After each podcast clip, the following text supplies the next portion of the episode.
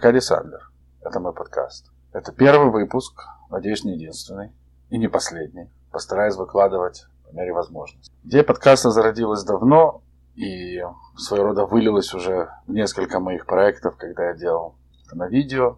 Но, как я уже упоминал в своем посте на Фейсбуке, как анонсе этого подкаста, эм, мне все же удобнее быть за микрофоном, нежели за видеокамерой. По крайней мере, мне не нужно заботиться о том, какой за мной свет, сколько пятен на моей тельняшке и насколько чист мой стакан, с которого я пью чай. Идея подкаста зародилась давно, еще в мою далекую юность. Я всегда мечтал иметь радиопередачу. Я еще большой поклонник радио, в принципе, особенно израильского радио, такого разговорного формата, ставить музыку. В этом формате, к сожалению, музыку я не могу ставить, кроме русскоязычной, на иврите, на идыш или на других языках потому что из-за лицензии. Поэтому если кто-то захочет вдруг со временем спонсировать мне лицензию, буду только рад. Ну а пока будем довольствоваться тем, что можно. Хочу поблагодарить всех тех, кто откликнулся на мой анонс на Фейсбуке и дал советы. И, в принципе, да, этот первый выпуск будет довольно-таки разговорным, скажем так, и довольно-таки на свободную тему, потому что я еще прощупываю почву и буду рад вашему фидбэку, как здесь говорят, вашим комментариям, вашим замечаниям. Буду по, по мере возможности исправляться. Начну я этот подкаст с истории, потому что о политике мне совершенно говорить не хочется. И будем говорить о, о жизни, я знаю. А, почитаем немножко стихов и закончим песней. А начну я этот подкаст с истории. Истории, которая была рассказана Дубном Магидом. Это Раби Яков Кранц. Это проповедник, устный толкователь Тора, который жил в конце XVIII века. Он странствовал по местечкам Литвы, Белоруссии, Польши и даже давал свои лекции в Берлине. Его популярность была, вернее, была обязана тому, что он был блестящий оратор, был очень проницательный. И, конечно, он обладал обширными знаниями Тора и Талмуда. Плюс у него, конечно, был здравый смысл – который в наше время очень многих проповедников отсутствует, к сожалению. И его талант и задача была передать большинству простому населению, а население в то время было простое, полуграмотное, было передать всю ту мудрость жизни и мудрость, которая несет в себе Тора на простом языке, чтобы это осталось, осело в их умах и давало какое-то направление в жизни дальше.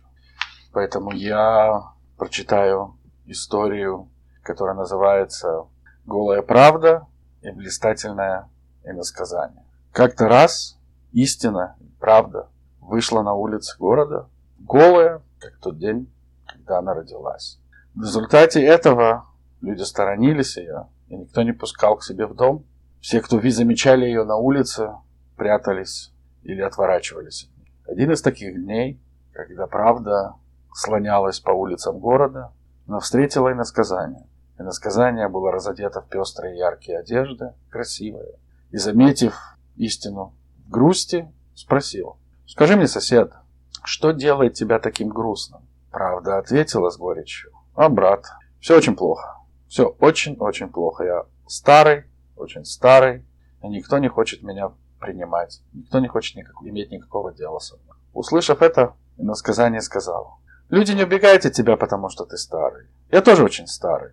Но чем больше старше я становлюсь, тем лучше, тем больше людям я нравлюсь. Я тебе открою секрет. Люди любят приукрашенные, замаскированные вещи. Давай я тебе одолжу немного своей пестрой одежды, и ты станешь таким, как я. И ты увидишь, что люди не будут тебя больше избегать, а наоборот, будут рады твоей компании. Истина прислушалась к совету и насказанию, разоделась в одежды, которые одолжила ему иносказание. С того момента истина и иносказание ходят рука за руку. Все их любят, и они составляют прекрасную пару. Я выбрал эту историю, потому что я хочу, чтобы она была своего рода литмотивом для этих подкастов.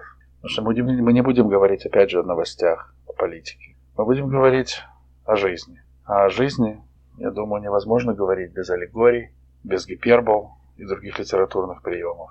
Мне это особенно близко, потому что я пишу стихи, я не могу себя назвать поэтом, мне Мне еще сложно привыкнуть к этому термину, скажем так. Но поэзии без этого никак. И коль мы уже заговорили о поэзии, я хочу прочитать вам стихотворение моего любимого поэта, американского поэта Чарльза Буковски.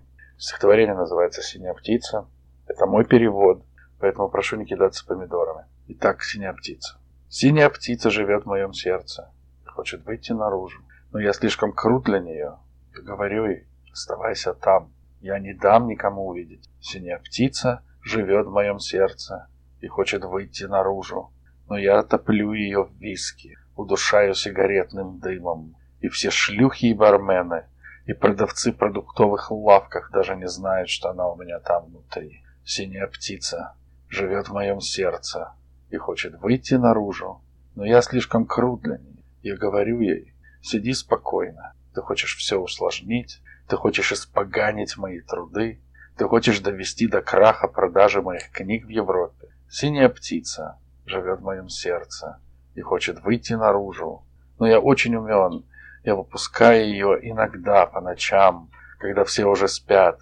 Я говорю, я знаю, что ты там так, что не печалься. Затем я кладу ее обратно, и она немножко там поет. Я не довожу ее до смерти. И мы идем спать, так, вместе, соблюдая секретный договор. И это достаточно мило, выдавить из мужчины слезы. Но я не плачу, а ты? Думаю, в каждом из нас сидит синяя птица. Она вдохновляет нас творить на какие-то действия. В том числе, я думаю, этот подкаст – это результат действия моей синей птицы, о которой я, кстати, тоже уже как-то писал в одном из своих стихотворений – которое, может быть, когда-нибудь прочту. И напоследок, как я обещал, будет песня. Песня Венни Дыркина. К сожалению, уже многими забытым. Очень талантливого рок-барда, который ушел от нас в молодом возрасте.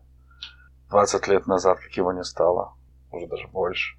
А он возник, очень удачно возник. Среди развала всего в середине 90-х занимался активной общественной деятельностью борьбой с наркотиками среди молодежи. Пик его карьеры пришелся на 98 год, а в августе 99 его уже не стало от рака крови. Поэтому для вас одна из моих любимых его песен «Кошка». Спасибо всем, кто был, кто слушал. Жду ваших отзывов. Всего самого.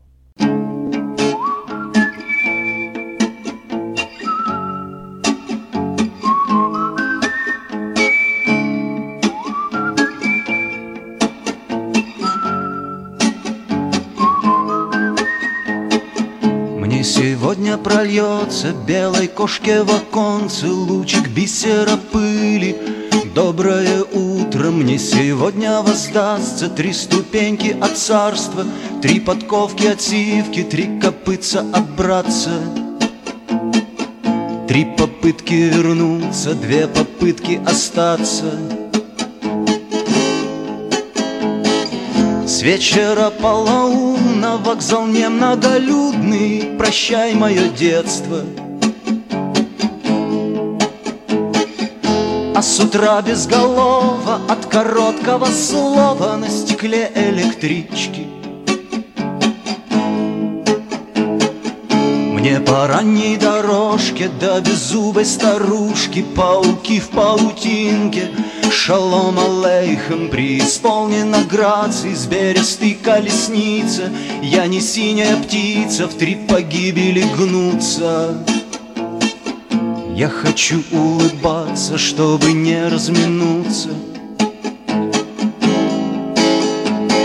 И что сегодня Джадас нам станет горьким лекарством С песней по жизни – Чего мне стрематься белой кошке в окрошке? Парус надежды